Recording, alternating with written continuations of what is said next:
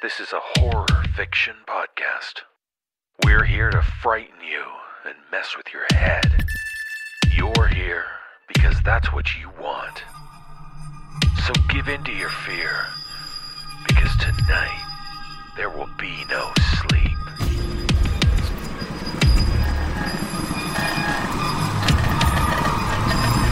Brace yourself for the No Sleep Podcast.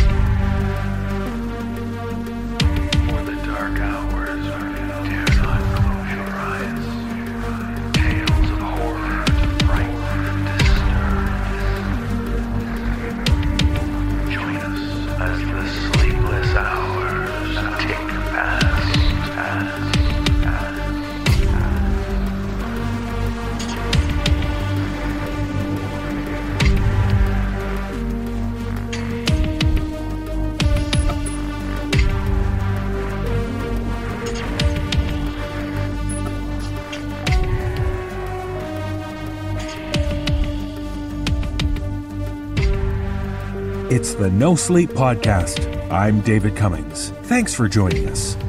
On this week's show, we have five tales about survivors, searchers, and strangers. Well, it is good to be back for our first regular season episode of 2017. The No Sleep team has enjoyed our break, and we're excited about what the new year holds in store for us. As most of you know, the big event taking place just over one month from now is our Sleepless Live Tour. We can't wait. I have some news about the tour and our cast of no sleep players. I'm sad to share the news that one of our announced cast members won't be able to join us for the tour. Nikolle Doolin has made the tough decision to stay home and deal with other priorities in her life at this time. And contrary to rumors, it has nothing to do with her being scared to be in a van with Peter Lewis.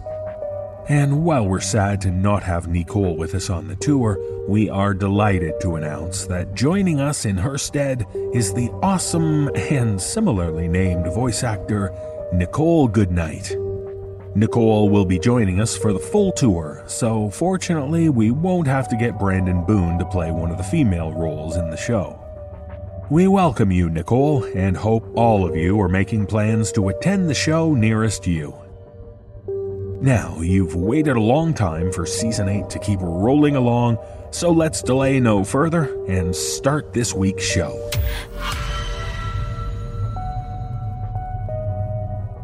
In our first tale, we meet a woman with a mental illness, and it's one which makes it difficult for her to know if what she's seeing is real. But as we learn from author Collette Akile, it's one vision in particular which is most unsettling, even more so if it's real. Performing this tale is Jessica McEvoy, so don't take any chances. Assume what you're seeing is real, especially when he won't stop tapping.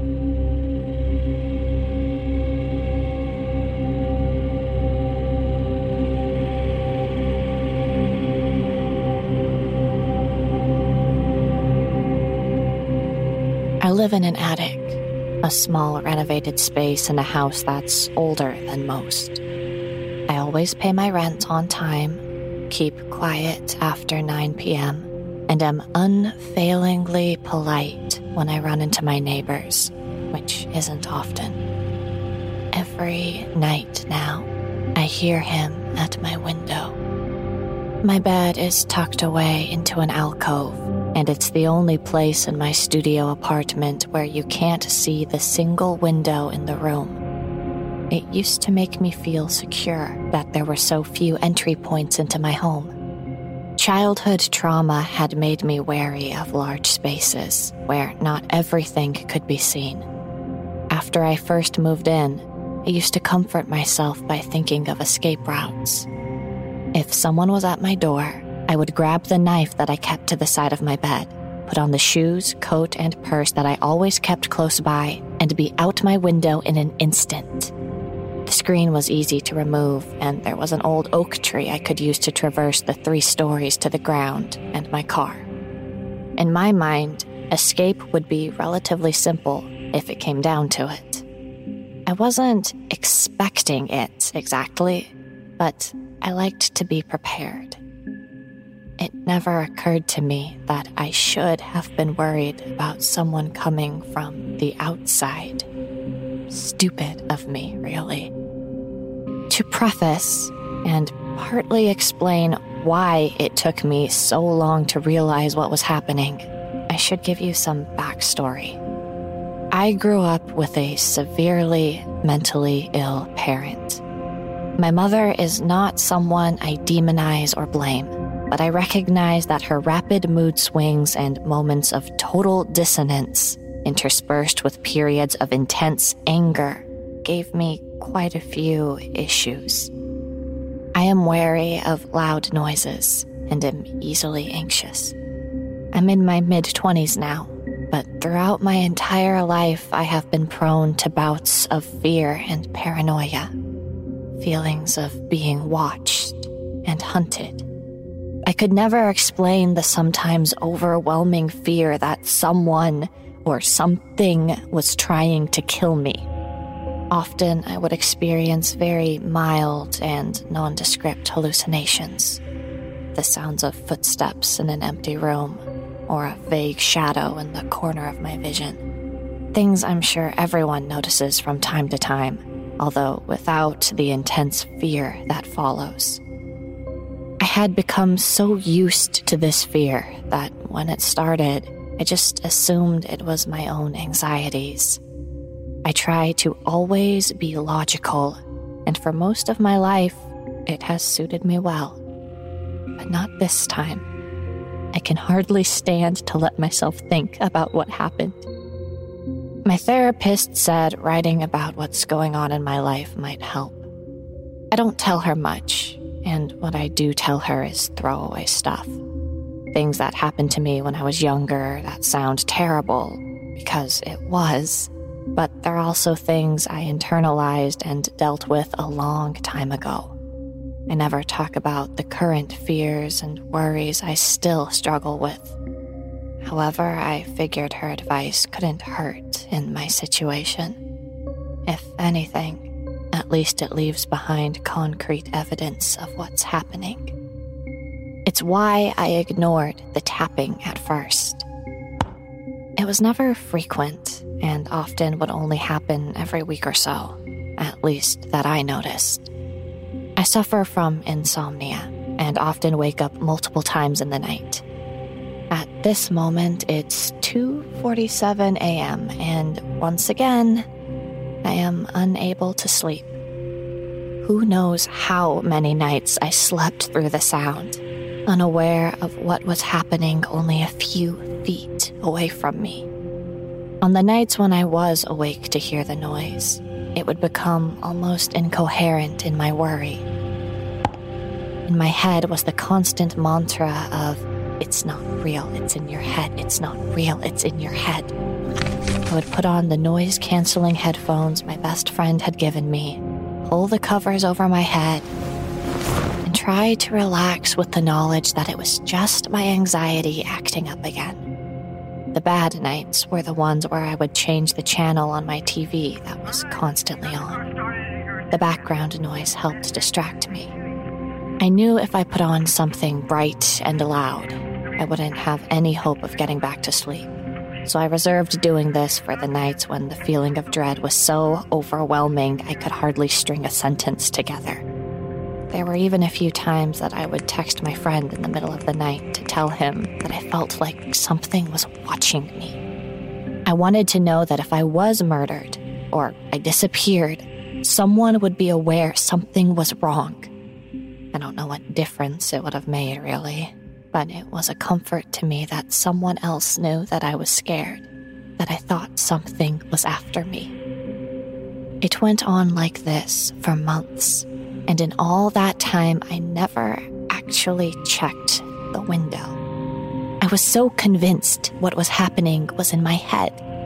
I didn't want to play into my delusions. There are so many excuses I could use. In the end, though, I think I was simply afraid to note that I might be right. At first, tapping seems pretty innocuous. It wouldn't be too difficult to actually break into my apartment. The window latched, but as I said, it's an old house, and the latch wasn't the most secure, although I always made sure it was locked. It was that thought and the fact that I was on the third story that kept me from actually looking around the small divider wall separating my bed from the window in order to confirm that I was just hearing things. In retrospect, I blame myself for what I let happen, even though I know that my paranoia saved me, in a sense. I also know that it killed someone, and that's something I'll have to live with myself for the rest of my life, however short that may be. My day to day life continued normally for quite a while, with my nighttime worries contained solely to those times when I would hear that strange noise. It wasn't a tap on the glass, you understand, but an odd little clack. I would convince myself that it must be one of those strange sounds that old houses make when they settle. Maybe a squirrel from the tree was feeling curious and had jumped onto the some two feet of slanted roof that was in front of the window, or perhaps a leak in the gutter above. Curiosity was certainly involved, but it wasn't a squirrel making the sounds. One night, the tapping happened to coincide with when I needed to use the bathroom. Usually, the nights where I heard the repetitive noise were ones where I was content to stay in bed under my covers. My apartment gets very cold at night. As I finished washing my hands and started to leave the room, I froze when I began to hear that very faint but distinct tap. It was always very rhythmic, in a way that would be soothing if it wasn't so out of place. For every second that passed, there would be a quiet little tap that accompanied it.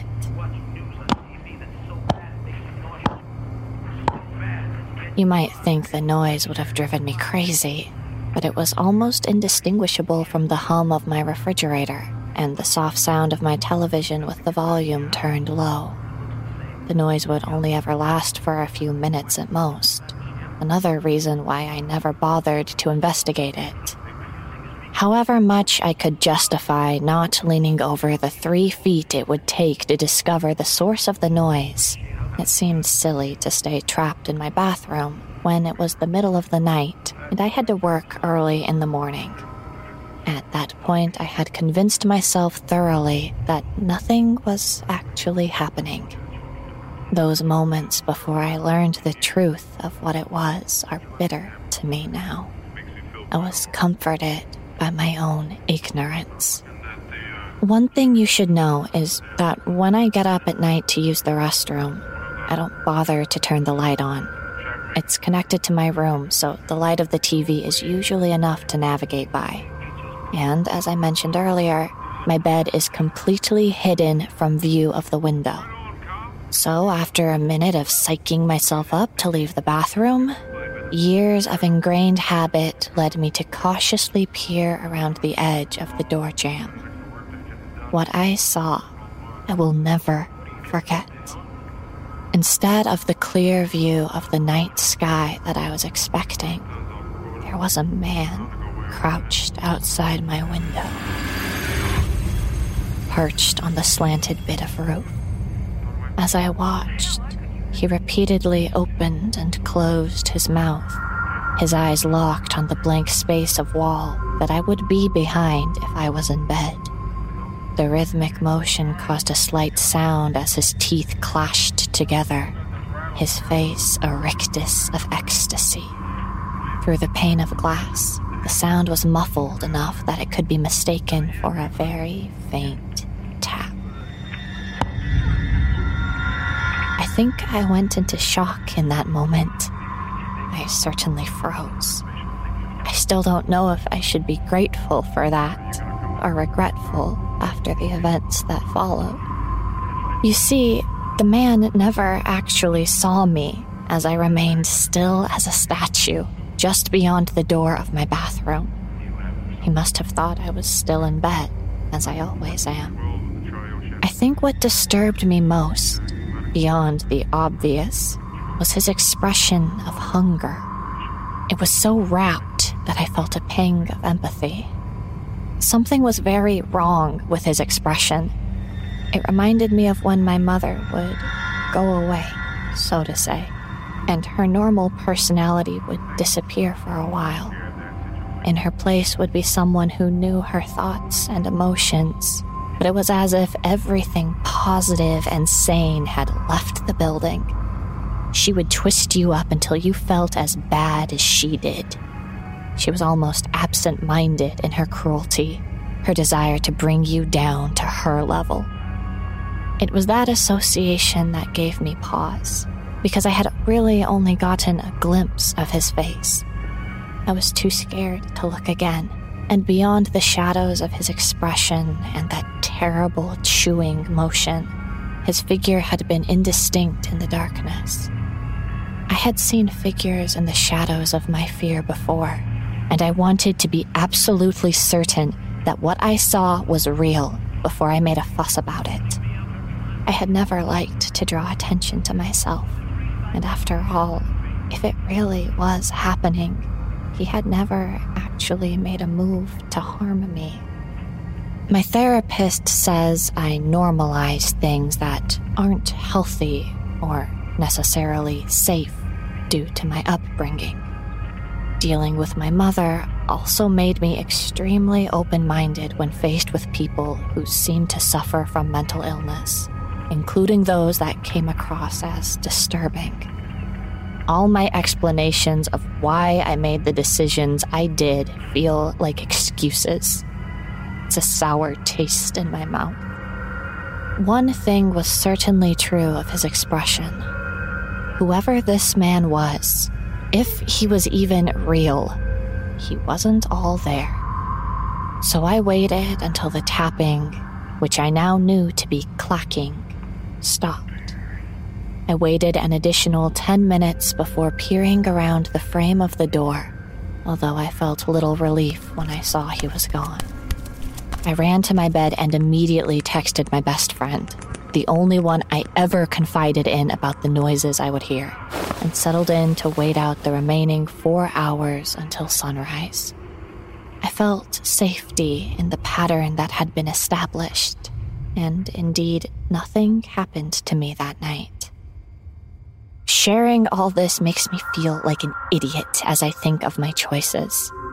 At the time, though, I knew the police wouldn't be able to do anything without actual evidence, and I still wasn't convinced that it wasn't in my head. Still, I should have gotten out, found a place to stay for a few days at least while I figured it all out. Instead, I begged my friend to stay the night. I figured we could stay up and keep out of sight in my little alcove and play tabletop games until the noise started. By this point, the noise of his gnashing teeth was happening so frequently that I knew there was a good chance that if it really was a stranger climbing up to my window, it would happen again that night. If it was in my head, I would finally know for sure. If not, Knowing how calm my friend was, I thought that maybe he could snap a picture of the man and we could at least get some proof that I wasn't losing my mind. By this point, my friend thought I was just hearing things, given my past paranoia, and agreed to stay the night in order to assuage my fears. He was my best friend, my family. That was the last night I ever saw him. We played games late into the night, but he was unused to being up at odd hours and ended up falling asleep at around midnight. I stayed up and waited, and finally at 3:03 a.m., I heard it. I had never felt so tense as I shook my friend awake and indicated that he should keep quiet. I knew the moment he heard the tap. Faint sound of teeth clicking together through my closed window. His face went through a series of expressions disbelief, worry, and then finally determination. He grabbed his phone and stood up, stepping around the small wall that partitioned off my bed without any sign of hesitation. I'll never forget the sound that the man outside the window made. It was a shriek of agony or excitement, I don't know. It certainly took my friend aback, and before he could bring up his phone to take a picture, the sound abruptly cut off. I rushed over to the window and saw that the man was gone. He must have cut across the side of the house because I couldn't see a sign of him, and although it was a long fall, he could have easily jumped down to the porch awning below and from there dropped the 10 odd feet to the ground. I would know. I had thought about getting out that way a million times before. I could tell how shook up my friend was. He never thought this was real. Something about his expression was off, and no matter how many times I questioned him, he refused to tell me what he saw other than confirming that he had seen a man on the other side of the glass. We decided to wait it out until daylight, seeing as we didn't have a lot to go on, and in the morning, we would go to the police and tell them what we knew, which was not a lot. Honestly, I didn't even know if what was occurring could be considered a crime. Once the sun had risen and the stranger had remained out of sight, Seemingly gone for the day, my friend declared he was going to go home and change and let his work know he would be late. Then he would head back over and pick me up, and we would go down to the station. He lived close, so he said that it would be 30 minutes at most. He was never the punctual type, so after 35 minutes, I wasn't too concerned. After 40 with no word, I began to call and after an hour with no response, I had dialed 911. I must have seemed hysterical on the phone, but the tired operator still tried to treat me with sympathy. She told me that unfortunately there was nothing they could do until my friend had been gone at least 24 hours, and that without any evidence of actually being stalked, they wouldn't be able to do anything for me. She did ask for my address and told me she would have patrol cars pass by more frequently for the next few nights. It was a cold comfort. At that point, I knew the man must have somehow gotten to my friend. His car had been broken into before. It was one of those older models. And I knew that if I was really being watched, it would have been easy to see my friend pull up at the start of the night. A lot of people, especially guys, don't tend to look in their back seat every time they get into their car. We all think we're safe until we aren't. I called out from work and spent the day driving around the city, going to my friend's apartment, his job, anywhere I thought he might be. I ended up circling around the city for hours in search of his car, but I couldn't find anything. Once the sun started setting, I headed back home. Here's the thing I don't have the best relationship with my mother. As soon as I could, I moved away. I never kept many close friends, and after dealing with some medical bills, I don't have a lot of money to my name. I'm sure I could have figured something out. Maybe found a quiet spot to sleep in my car, or even reach out to one of the countless Facebook friends I saw around but never really got close to. He was the only real family I had left, though, and I am angry. I don't have much else to live for, and I just get so tired of being so afraid. It's exhausting to live your life mistrustful of the darkness that lingers in the corner, to feel as if at any moment something seeks to do you harm. He disappeared yesterday, and as I wait here in my dark apartment, the TV playing softly in the background, I try not to think of what happened to my friend and the part I played in it, or of the pained hunger in the man's face as he stared at where he knew I would be asleep. Most of all, I try not to think of the horrible, distorted quality that his jaw had thought it was just my paranoia, but I could have sworn that in the darkness, I saw his mouth stretch wider and wider with each clack of his teeth, a grotesque maw set against a shadowed face. Finally, after hours of waiting, I can hear it.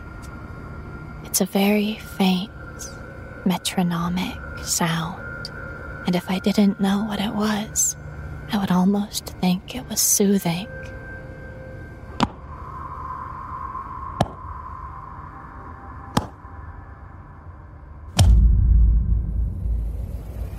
I left my window unlatched.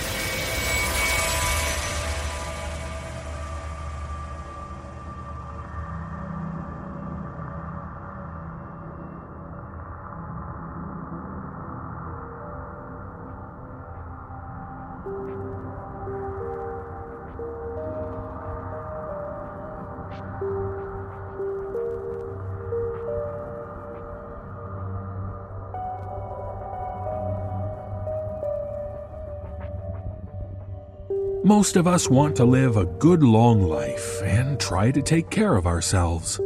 But in this tale from author Jackson Laughlin, we meet a man whose secret for a long life comes not from looking after himself as much as it does from looking for others. Joining me for this tale is Erika Sanderson. So let's learn of the man's choice when he realizes I could live forever or I could die tomorrow.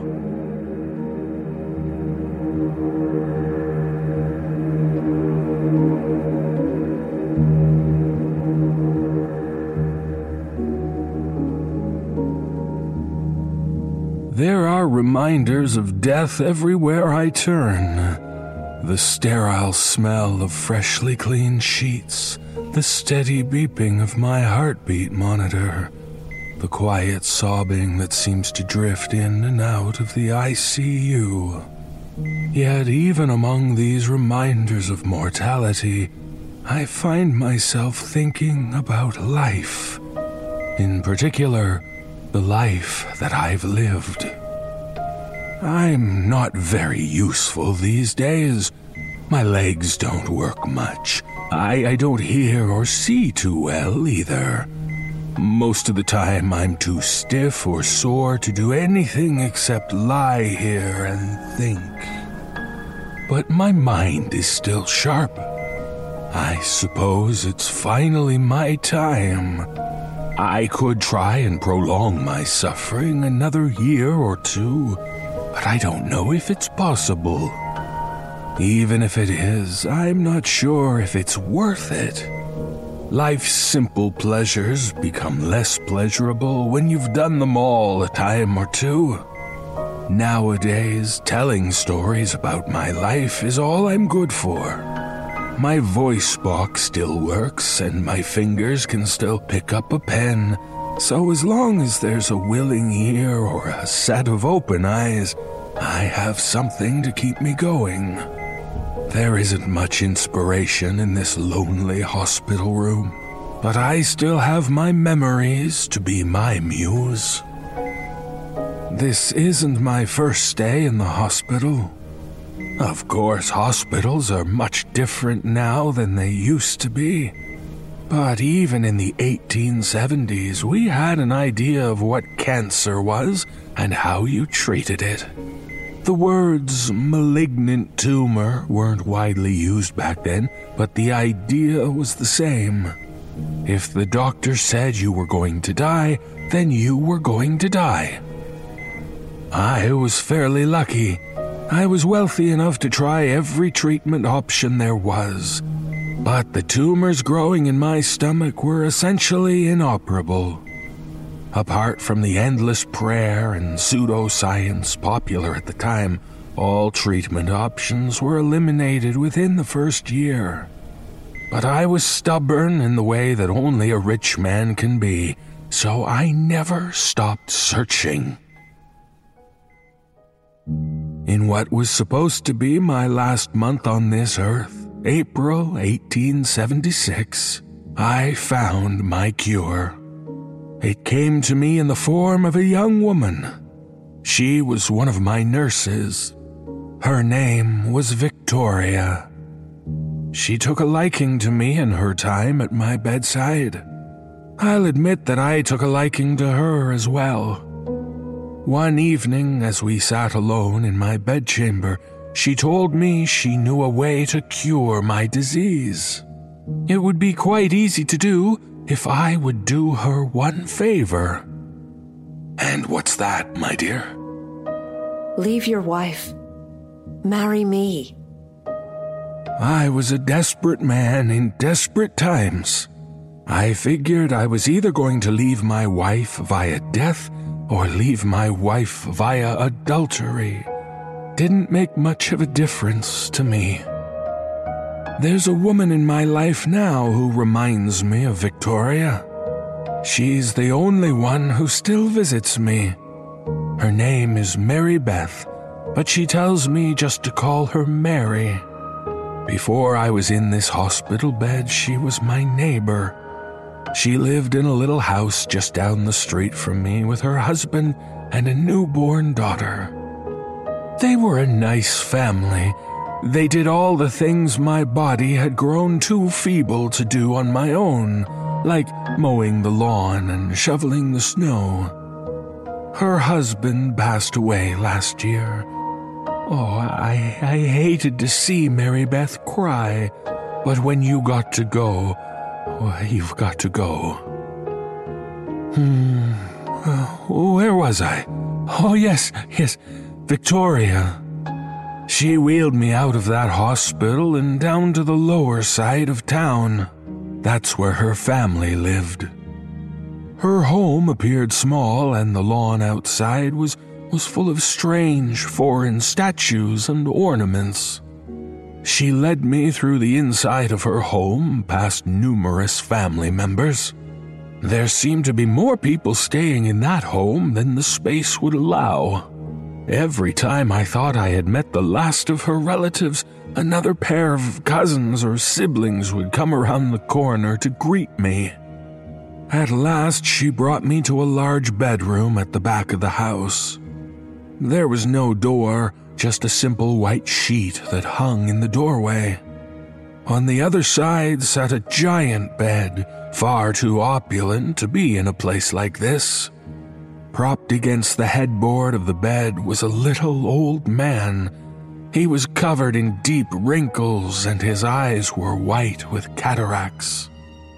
Victoria said something to him in a language I've, I've never heard before, nor heard since. He nodded his head slowly. Uh, then she spoke again. Father, this man is terminally ill. He has cancer. But we are in love. The old man groaned again in the unrecognizable language. Victoria hesitated, but just for a moment. Father, I know you're on the verge of death. You've lived a long life. I know that you can choose when to pass on your gift. I stared at the old man in silent confusion. Victoria hadn't mentioned any of this to me beforehand. The old man considered silently for a while.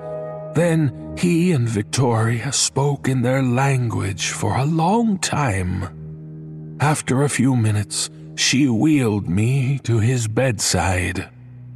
The old man reached out his hand and took my own. He looked at Victoria and muttered some words. He wants you to lean in so he can pass on his gift. I did as she said.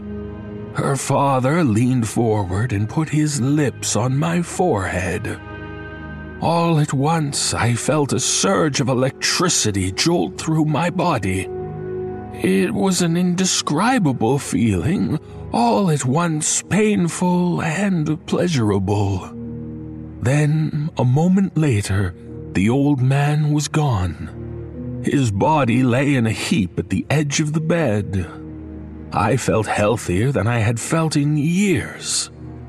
Victoria told me we had to leave before the rest of her relatives knew what had happened. That's the first time I ever fed. I ate that old man's soul then and there. My cancer went away. I felt younger than I ever had before. Victoria and I ran away for a time. We traveled the country on my savings and explored all the hidden and wonderful things that most people never have the chance to see. Oh, I would love to tell you the stories of the adventures we had together, but I don't think this is the time or the place. After 11 months together, I began to feel ill once again. My cancer returned in full force. Victoria had known that this was coming, and she told me that I must feed again. You're living on borrowed time, John. Am I going to die? Not if we can help it. What do I do, Victoria? You need to feed again. She took me to a hospital just like the one I'm in now. We found an old man who had been involved in a nasty mining accident. All four of his limbs had been crushed. Even if he had lived, he'd most likely spend his life as a quadriplegic. Instead, I planted a gentle kiss on his forehead and sucked that life straight out of him. It left a dusty, dry taste on my tongue. I wonder how many times I've fed.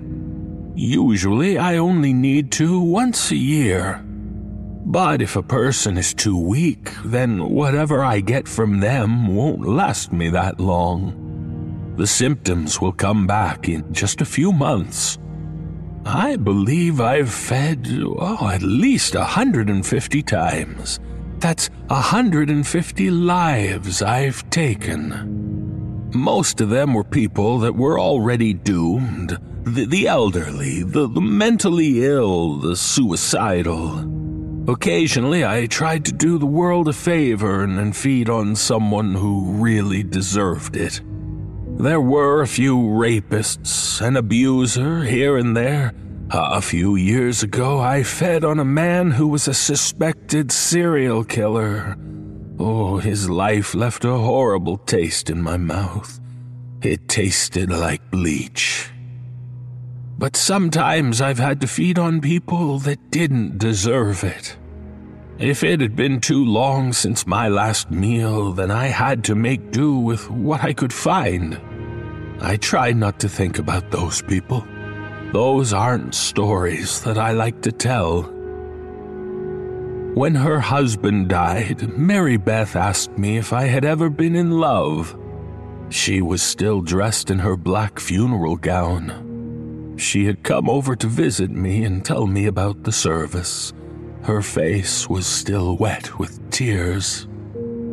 Oh, yes, yes, why once upon a time, a long time ago.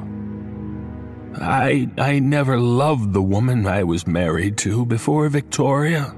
She had married me for my money. Victoria would have given anything to be with me. It was she I truly loved. We had several children together. We watched them grow up. As the days went on, her hair went gray and she developed wrinkles like her father's. But I stayed young as long as I fed. Eventually, our children grew old and moved out on their own. Victoria progressed into her old age, but I stayed the same people began to notice. John, you don't look a day over 30. Wow, what's your secret? Why, they're going to say Victoria's a cradle robber. oh, but I knew if I stayed around for too long, people would start to talk. They'd wonder why a man who should have been in his 60s looked 30 years younger than his wife. Besides that, Victoria had grown ill. She developed a cancer of her own, but of the brain rather than the stomach. It left her once beautiful mind in shambles. On a good day, she barely remembered who she was. On a bad day, she couldn't even dress herself. There was little keeping me in that world. So I ran away and started a new life somewhere else. But before I did, I took my beautiful Victoria out of her suffering. I figured that this way she'd always be with me. Her life tasted like strawberries. It kept me young for almost two years. Sometimes Mary Beth asks me to tell her about what it was like when I grew up. I can't tell her about my real childhood because it was almost 150 years ago. So instead, I invent stories about the lives I could have lived. She believes them, why wouldn't she? She has no idea how old I really am. I think she must suspect I'm in my 70s. The feeding doesn't bring the youthful appearance back as much as it used to. No matter whom I eat or how much, I still look older than I once did. I feel older as well. Oh, my joints are sore and my eyesight is going. The age is catching up with me very slowly. I've lived many different lives. I've seen every country I've ever wanted to see. I tried multiple professions, although it seems the only one I ever really had a knack for was traveler. There isn't anything left in this world that I haven't done. The thought of living yet another life seems to bore me now. For the majority of lives, I've tried to keep a family close by. I've sired countless children with countless different wives. But every time, the children grow up and the women grow old. I stay younger than they do, and I have to leave. Some of these women I abandoned without a trace. Some of them I used to prolong my own life. When I noticed that I was actually aging, albeit at a snail's pace, I tried to keep others close to me. I couldn't travel anymore, so their company became my only form of entertainment. Besides, if I ever needed to feed, then I had someone nearby whose life I could take. Throughout the years, I've run out of people to keep close to me. The ones I haven't fed on have grown old or, or moved away. Although I have children, they are all much too old to even consider the idea of their father still being alive. Mary Beth and her family have been the only ones in my life for the last few years. They're good company, but I couldn't bear to lose them. They're all I have. I'd rather die than be alone. When their baby girl was born, I was overjoyed. It had been years since I'd gotten to help raise a baby. I loved all my children, even if I had to abandon most of them. That baby needed someone as experienced as me to take care of it. Oh, I know she did. That's why I had to do what I did to Mary Beth's husband. Scott was a wonderful fellow, but when he told me that he was going to move Mary and their daughter across the country, I just couldn't have that.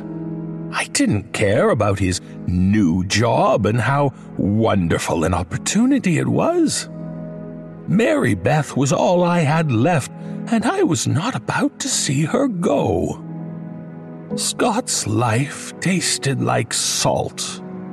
Mary thinks he had a heart attack, but I know the truth.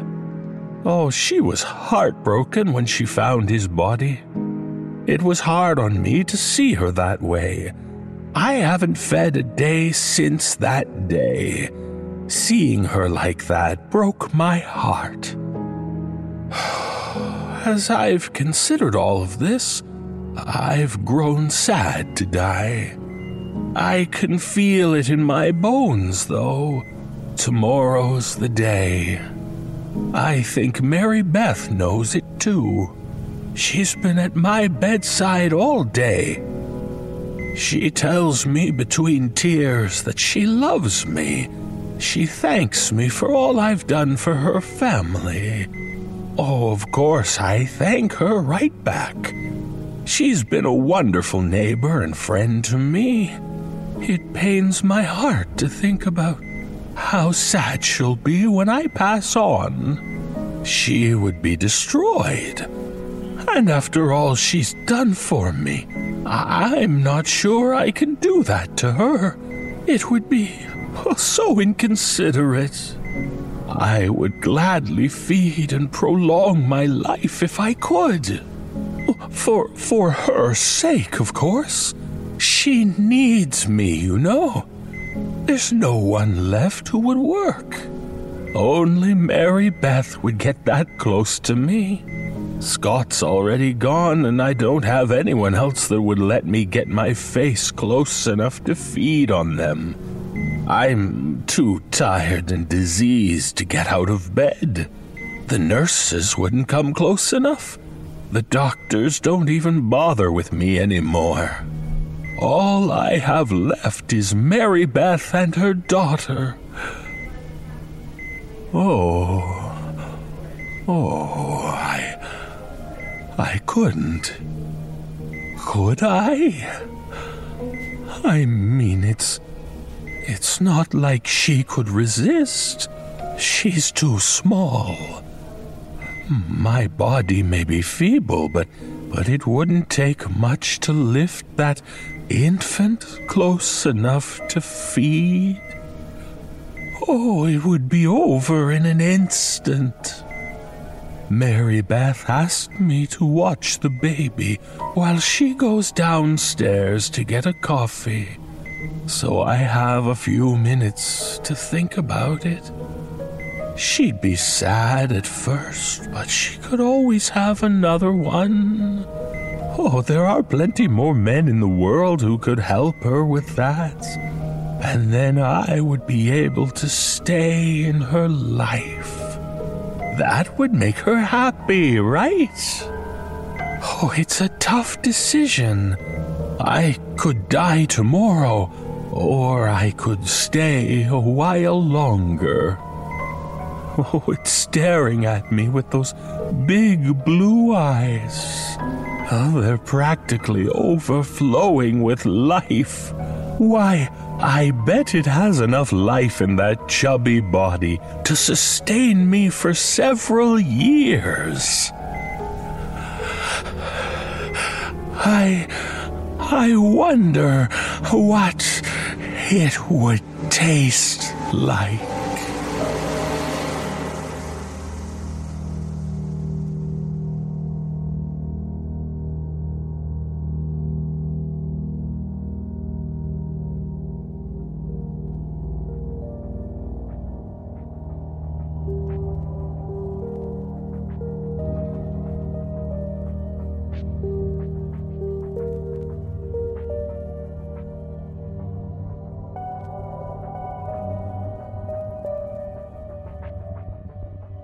There are many tales, both legends and factual, about the nightmarish world of the Paris catacombs.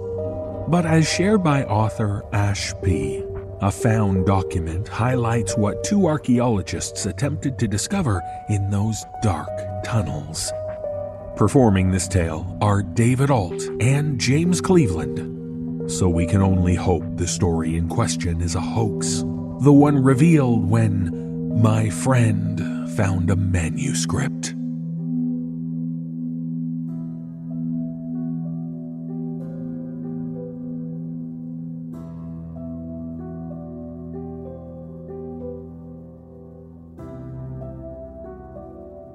A friend of mine is an urban explorer. He goes to some weird ass places. He's done Chernobyl, toured abandoned shopping centers and theme parks across the world, Technically, he's committing crimes a lot of the time. Although he sees them as victimless, he's only putting himself at risk by going to these places. So, to play safe, he wants to stay anonymous for this. One of his favorite haunts is the maze of tunnels underneath the city of Paris. He says they're monitored by police or security guards or something like that. But that there's only ever four or five of them down there at any given time. There's hundreds, maybe thousands of miles of tunnels, so he likes to pretend he's in some sort of Assassin's Creed style game and stalk the guards without them noticing. I'll try not to judge. I mean, people are going to get their kicks wherever. But last week he found something. He was apparently in one of the more roughly quarried section of the catacombs, chased out of familiar territory by a guard who caught sight of him when he saw this. I've been given a scan of the manuscript. It's a bit heavy going in places. As for when it was written, your guess is as good as mine. I just hope this is some elaborate hoax. Otherwise, well, fuck. Anyway, here it is.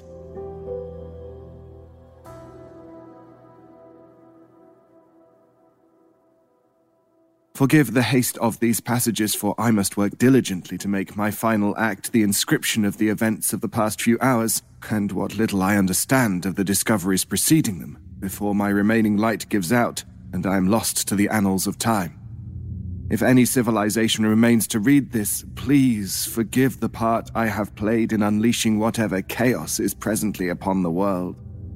My name is Dr. Harold Flint, and with my associate Dr. Adrian Cole, I had ventured into these catacombs with purely the most benevolent of archaeological intentions. I was Cole's apprentice while I studied beneath him for my postgraduate qualifications, in awe of the man's insight and intellect since we first crossed paths some 20 years hence. When I graduated and took up my present position at Oxford, the two of us remained in close communication and academic collaboration.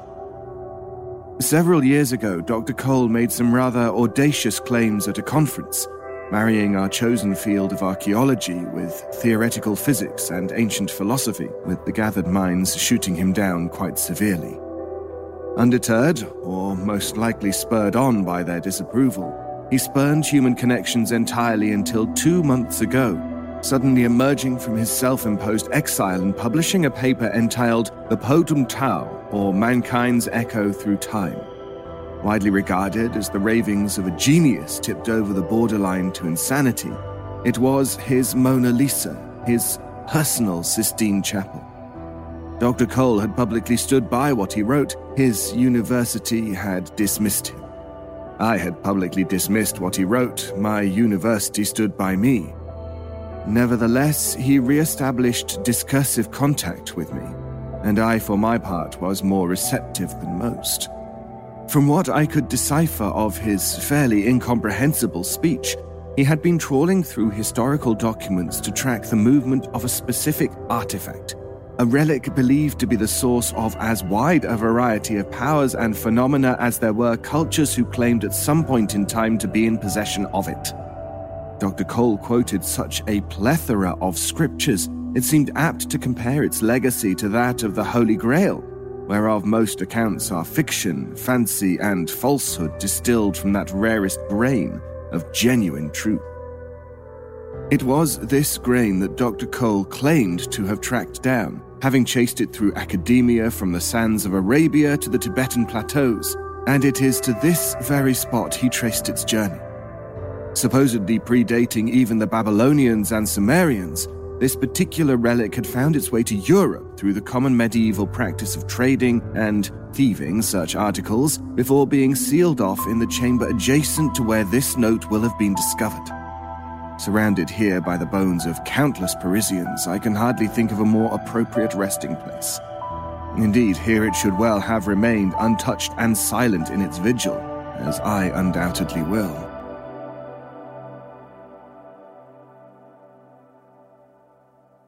We had arrived here some three days previous after a challenging and disorienting journey through the murky depths of these catacombs. Preparing for what we thought was the worst case scenario, we had packed enough water and canned food to last us for two days, with enough torchlight to see me through hopefully until this account has been penned. We carried with us two radio communicators, one of which has been sat unresponsive by my side for the greater part of 24 hours. To my acute despair, I cannot account for the present whereabouts of Dr. Cole. All I know and what little I understand of precisely what occurred following the chamber's discovery will follow. The door itself, as you may observe, appears to be a rectangular construction of chiseled quartz, gleaming with a once polished luster at odds with the dull stone surrounding it, and barely larger than the frame of an average man. There is no obvious mechanism for its release, and Dr. Cole shared with me little of the strategy he employed in its opening. Yet open it he nevertheless did. He had lain his hands on either side of the block, roughly equidistant from its center, and uttered something in a dialect I did not recognize, but which my untrained ear would approximately transcribe as Hawe Sha Potum Tao. Aside from the nomenclature of the artifact itself, I can neither claim to understand the phrase nor its implication, but upon this utterance a deep rumble began behind the door. A century or so of dust and grime shaken free into a coarse, choking cloud in its manipulation by unseen mechanisms. As we both retreated in simultaneous spasmodic fits of coughing, the quartz entrance slid upwards, revealing a precisely carved but bare passage the darkness within seemingly thicker and heavier than that which surrounded us. Any explorers without our zest and zeal would likely have been perturbed, or at the very least discouraged from the idea of entering the narrow hallway extending before us well beyond the reach of our torchlight. Something about its geometry seemed at odds with itself. It may have been a trick of the dim light, but the walls seemed at once impossibly straight and gradually twisted, as if a steady spiral began at the entrance and continued to some indistinguishable depth. At the same time, however, there was a deliberate precision in their carving, and I regret being sufficiently qualified in neither mathematics nor engineering to discern any meaning or purpose behind our observations. In hindsight, we should have retreated and returned with a varied team of academics at a later point to conduct a thorough analysis. With such hindsight, however, we never should have opened the door in the first place. Nevertheless, Dr. Cole and I had already discussed our procedure should the entrance be uncovered, so that we would not act in panic or be overwhelmed by a range of feelings and emotions that even now still roll within my bowel. I am struck by a profound sense of awe that, in spite of my lack of comprehension, shook my rudimentary understanding of the world and made me question all which I had previously held dear and true. More distressing, though, is the veil of dread that clings to my sweat slick skin and dwells deep and heavy within my core. He had entered, then, taking with him a torch and one of the two radios, leaving me at the ingress. I watched in equal excitement and apprehension as his silhouette against the torchlight faded into the distant darkness, leaving the orange glow to dim and die behind him. We carried with each of us a pocket watch, and I was to check on him at intervals of exactly 60 seconds. This I did, and his regular responses reassured me that he was making good progress along the tunnel and could not yet see any form of chamber or opening. We discussed the subtle illusion of the spiral, which seemed still as prevalent as he continued through the passageway. A full 15 minutes had passed by, and we had moved to discuss the futility of the exercise. Our radios were presumably reaching the end of their receptive distance, with a harsh, crackling interference distorting our voices. And I had only just suggested making my way along the chiseled corridor behind him when he let out a cry of what I thought to be distress, but soon discovered to be elation. His torchlight had caught the end of the passage, and he was excitedly making his way into the chamber that awaited. I hesitated, unable to make out what he was saying over the static, before informing him that, contrary to our agreed procedure, I was following. Over my shoulder, I could still make out the rectangular entrance when Dr. Cole's voice filtered back into a relative clarity over the radio, and I halted my advance. He had been describing the room he found himself in with an unrestrained and unabashed excitement, gushing gleefully about a floor of concentric circles, pillars upon pillars, and intricate, timeless carvings of the language in which he had spoken earlier.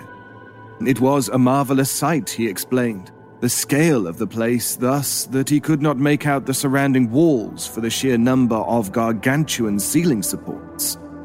The centerpiece of it all, he related, was a lustrous altar, possibly a sarcophagus, carved from some blue mineral that partially reflected the light of his torch to dazzling effect. It was as he approached the azure altar that he ceased responding to my requests for contact. I was anxiously glancing from the face of my timepiece to the oppressive darkness of the tunnel before me and back again, my heart thudding to be free of my chest with every passing minute.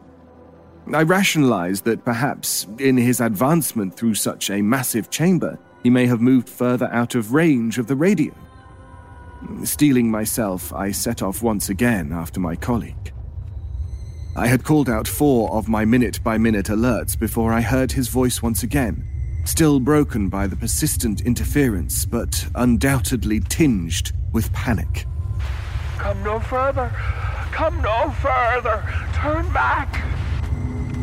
Having advanced thus far into the tunnel, I did not heed his warnings, picking up my pace to try and clear the signal, pressing him for a reason, an explanation, asking him what in God's name was happening. In spite of my concern, he neglected to answer, redoubling his pleas for my retreat, his voice strained through anguished sobs. Return to the entrance. Place your hands on either side of the door and seal this away. This utterance stopped me in my tracks, the honest intensity in his voice chilling me. I had still been rushing to his aid. He was clearly in need of assistance, and I was the only one poised to assist, yet in practical terms. If we would certainly both be in danger, it was not worth the entire expedition meeting our fate down here with no warning left to would be explorers, with no indication of our whereabouts for the discovery and internment of our bodies. I prefer to think of this moment pragmatically, for the greater good, but it was more than likely an unforgivable compound of cowardice and terror that invoked my steady backwards retreat. I was still calling out to Dr. Cole as the radios flickered in and out of signal, still begging to know why, pleading with him to tell me what he saw. I still hoped to see the glow of his torch following me back along the passage, still prayed for his safekeeping. The sounds emanating from my radio in response were not reassuring in the least. The occasional sharp breath, a grunt of effort, a cry of alarm. His final words to me came through in a moment of surprising clarity, as if he had been by my side the entire time. Yet they will stay weighing my conscience down until my dying breath, confounding and terrifying me even beyond. They're still here. Harold, they've been here all along. Oh, they're coming! That was all I needed to turn tail and break out into as close as the narrow passage would permit to a sprint for the entrance. As my torchlight flashed unsteadily around me, I am truly ashamed and emasculated to admit that I stumbled, the wall stealing the skin from my elbow on my brief journey to the floor of the corridor, the darkness enveloping me in the relieving embrace of unconsciousness.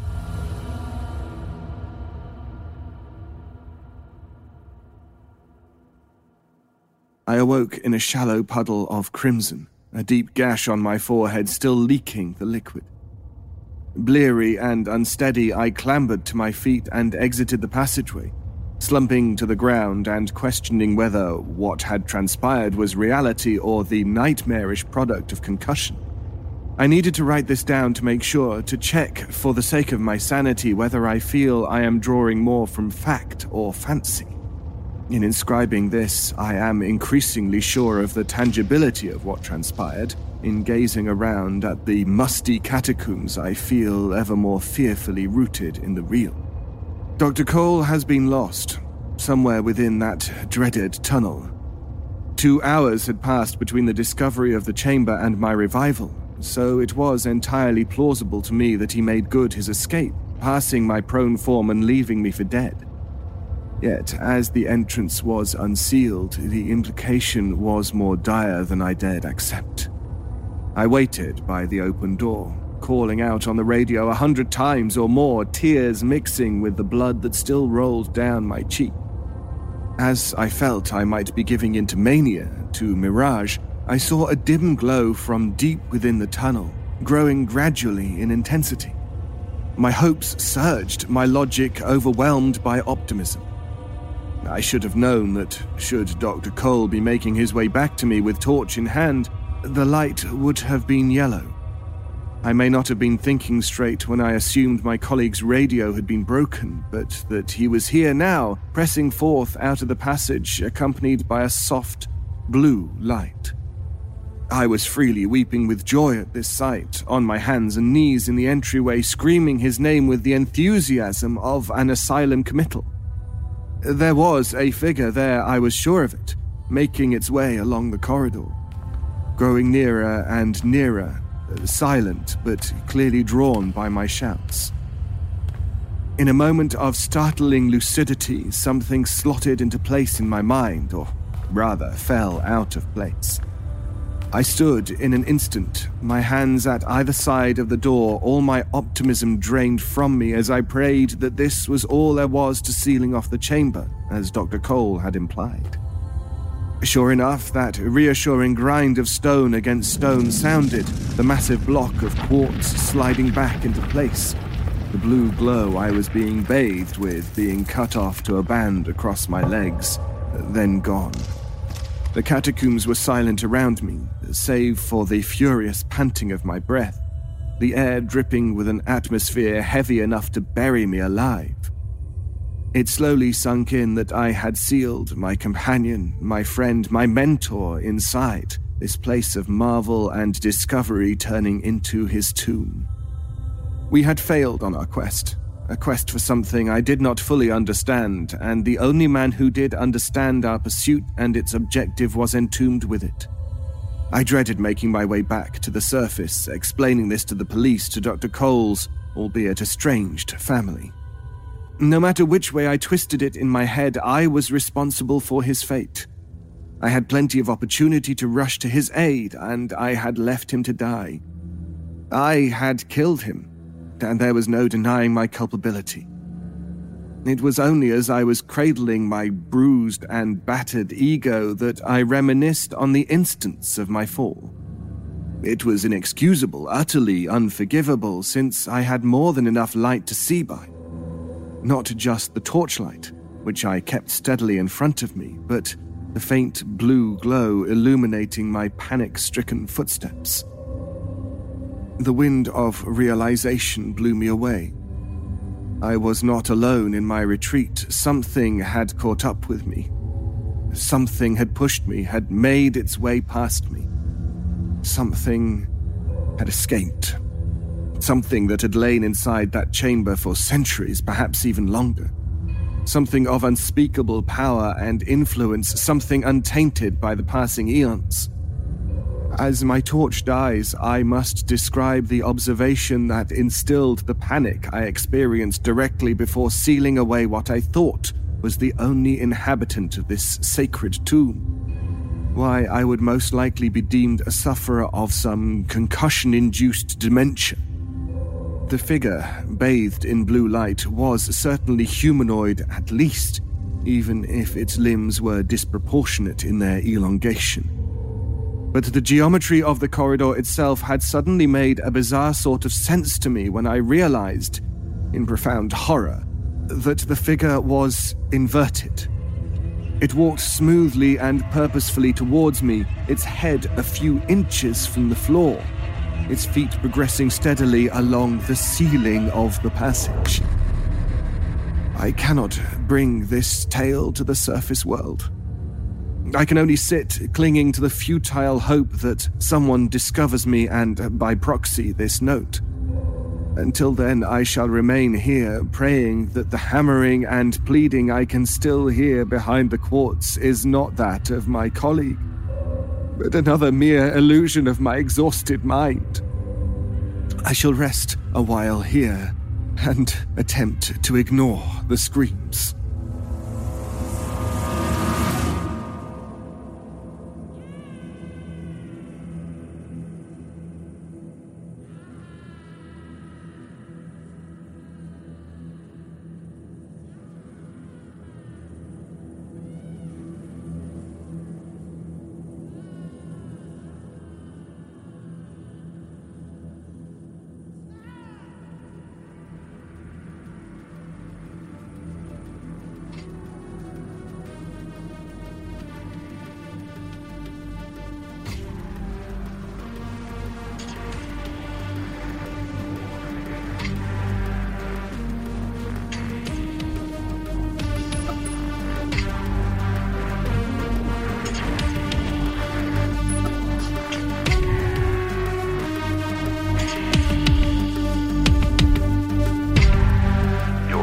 In our netherworld has come to an end. We release you back into your own reality. If you would like to find out how you can hear the full length versions of our audio program, please visit the NoSleepPodcast.com to learn about our Season Pass program. 25 episodes, each over two hours long, and three exclusive bonus episodes, all for only $19.99. On behalf of everyone at the No Sleep Podcast, we thank you for listening. Join us again next week when our unseen hands will drag you down into our dark storyland. This audio production is copyright 2016 2017 by Creative Reason Media Inc., all rights reserved. The copyrights for each story are held by the respective authors. The name The No Sleep Podcast is a trademark of Creative Reason Media Inc. No duplication or reproduction of this audio program is permitted without the written consent of Creative Reason Media Inc.